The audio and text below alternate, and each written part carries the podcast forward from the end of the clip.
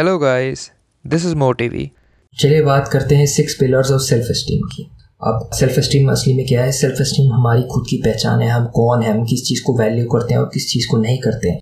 हमारी बेसिस क्या है किसी भी डिसीज़न लेने का? हम असली में कौन है? हम किसके साथ क्या व्यवहार करें? इन सब का एक एक तरीके से मूलांक है। ठीक है? तो six pillars of self esteem लिख रही थी। नेथनियल ब्रांडेल ने। और उसमें वो छः पिलर्स बता रहे हैं, जिसको आपको हमेशा ध्यान में रखना है, ताकि आपका सेल्फ एस्टीम हमेशा ग्रो करता रहे और इम्प्रूव होता रहे और आप कॉन्फिडेंट महसूस करते रहे। अगर आपके पास सेल्फ एस्टीम अच्छा है तो आप ऑटोमेटिकली कॉन्फिडेंट हो जाएँगे। तो पहला है प्रैक्टिस लिविंग कॉन्शियसली हमेशा कोशिश करो कि आप जो भी कर रहे हो, उसके प्रति कॉन्शियस रहो, ठीक है? बाहर की चीज़ें भूल जाओ, ठीक है? उस चीज़ में खोने की कोशिश करो, उस चीज़ में अपना हंड्रेड परसेंट देने की कोशिश करो, उस चीज़ में फंसने की कोशिश करो, क्योंकि जब आप ऐसा करते हो तो गलती की गुंजाइश हट जाती है, ठीक है? आप उस चीज़ को अपना पूरा दे रहे हो। तो कुछ एफर्मेशन है कि अगर मैं किसी भी चीज़ में पाँच परसेंट ज़्यादा अवेयरनेस दूँगा, या पाँच परसेंट ज़्यादा अटेंशन दूँगा, ध्यान दूँगा किसी चीज़ को तो मैं कैसे बिहेव करूँगा? ठीक है, ये चीज़ आपको पूछनी है। पूछो अपने आप से कि अगर मैं कल से ज़्यादा कॉन्शियस हूँ अपने बारे में तो मैं कैसे बर्ताव करता, कैसे बिहेव करता, मैं कैसे व्यवहार करता, कैसे दूसरों के साथ इंटरेक्ट करता और उसको अपनी ज़िंदगी में लाओ ठीक है कॉन्शियस होना बहुत ज़रूरी है अपने काम के प्रति, अपने आप के प्रति, दूसरों के प्रति। दूसरा पिलर है सेल्फ एक्सेप्टेंस अक्सर हम सब लोग अपने आप को एक्सेप्ट नहीं करते हैं, ठीक है? हम अपने आप को रिजेक्ट कर देते हैं और दूसरों के पास जाते हैं, वो छेद भरने के लिए जो हमारे अंदर खाली सा रह गया। जो आपके अंदर का छेद है आपके अंदर की कमी है, वो आप खुद ही अंदर झाँक के ही भर सकते हो और वो खुद अपना के ही भर सकते हो अपने आप को। अपने आप को नकारो मत, अपने आप को अपनाओ, ठीक है? आप जैसे भी हो आपको जैसा भी बनाया गया, कुछ सोच समझ के बनाया गया, कुछ मकसद होगा उसके पीछे, उसको जानने की कोशिश करो, अपने आप को एक्सेप्ट करो, अपने आप को समझो, अपने आप को मानो, अपने आप को प्यार दो और अपने आप को दर्जा दो, जिसके आप लायक हो। तभी आप वो सफलता की ऊंचाई छू सकते हो, तभी आप वो चीज़ें बन सकते हो जो आप बनना चाहते हो, तभी आप वो कर सकते हो जो आप करना चाहते हो। तीसरा पिलर है सेल्फ रिस्पॉन्सिबिलिटी आप जो भी करो हमेशा आपको हंड्रेड परसेंट रिस्पॉन्सिबिलिटी लेनी है आपके एक्शन की। हम सबके साथ क्या प्रॉब्लम है? हम अपना ब्लेम जो होता है वो दूसरों पे लगा देते हैं। कुछ भी गलती होती है, हम उठा के ब्लेम दूसरों पे लगा देते हैं। हमें वो नहीं करना है। हमें अपनी गलतियों की रिस्पॉन्सिबिलिटी खुद लेनी है। तभी हम उसमें कुछ सुधार कर सकते हैं। हमने जो अपनी अच्छी चीज़ें हैं, उसकी भी रिस्पॉन्सिबिलिटी लेनी है। ठीक है, जब आप ऐसा लेते हो तो आप कॉन्स्टेंटली ग्रो करते हो। कॉन्स्टेंटली ज़िंदगी में बढ़ते रहते हो इंप्रूव करते रहते हो। अपनी मंजिल की ओर जल्दी पहुँचते रहते हो। क्योंकि वही लोग आगे बढ़ते हैं जो हर दिन सुधार करते हैं अपने जीवन में। तो आपको हमेशा हंड्रेड परसेंट रिस्पॉन्सिबिलिटी लेनी है अपने हर एक्शन के लिए, अपनी हर चीज़ के लिए, अपनी हर कमज़ोरी के लिए, हर मजबूती के लिए। आप चौथा प्रिंसिपल है सेल्फ असर्टिव सेल्फ असर्टिवनेस का मतलब है अपना पॉइंट ईमानदारी से सामने रखो। ठीक है? अच्छे से अपनी चीज़ को बताओ सामने वाले को। जैसे आपके पास कोई पॉइंट है, ठीक है? आपको पता है कि वो सही है तो उसको सही तरीके से दिखाना सामने वाले को, ताकि वो सामने वाला भी समझ पाए आपका नज़रिया, ठीक है? और सामने वाला भी मान पाए उस नज़रिए को, उसको असर्टिवनेस कहने, अपनी चीज़ को बेचना। वो चीज़ आपको आनी चाहिए, वो पॉइंट रखना आपको आना चाहिए, ठीक है? हम जब बड़ी कंपनियों में जाते हैं या बड़े माहौल में जाते हैं, ठीक है? तो वहाँ पे आपके लिए बहुत ज़रूरी है कि आप अपना पॉइंट सामने वाले को रोको सामने वाले को समझाओ। क्योंकि जो मामूली ज़िंदगी होती है, मामूली ज़िंदगी हम बहुत ही नैरो माइंडेड के साथ ज़्यादातर लोग घूमते हैं।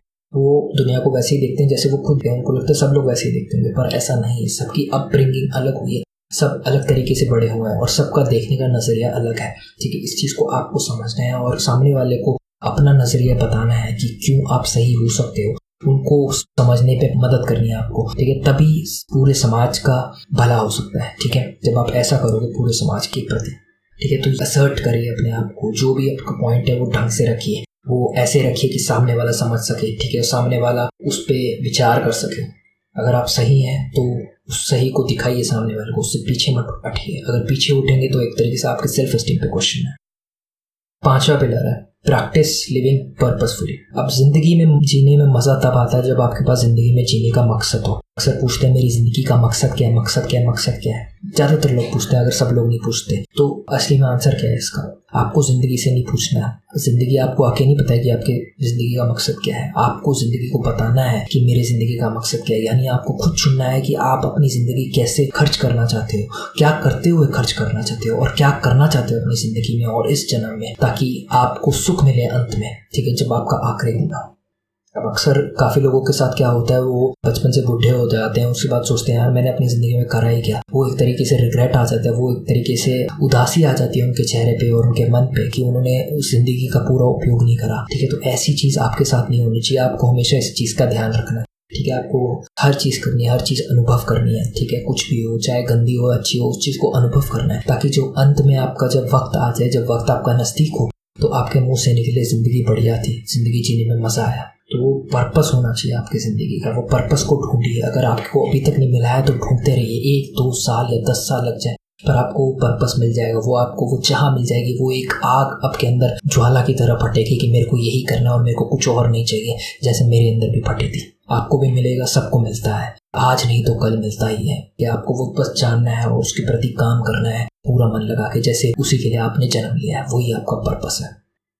फाइनल पिलर है पर्सनल इंटीग्रिटी ठीक है पर्सनल इंटीग्रिटी में क्या आता है कि आप किस चीज़ के लिए स्टैंड करते हो? आप किस चीज़ में बिलीव करते हो? इंटीग्रिटी में ये सब आता है। आप किस चीज़ के लिए लड़ोगे और किस चीज़ को मान लोगे, समझ लोगे और ढल जाओगे उसके प्रति? ठीक है तो ऑथर इसमें ये कहते हैं कि कभी भी आपको इंटीग्रिटी लूज नहीं करनी आप जिसके प्रति स्टैंड करते हो, जिस चीज़ की इज़्ज़त करते हो, उसको नहीं खोना आपको। ठीक है, अगर आपसे कोई गलती ऐसे होती है जो आपके इंटीग्रिटी के खिलाफ है तो आप माफ़ी मांगने में हर्ज नहीं करते हो। ये मतलब है इसका।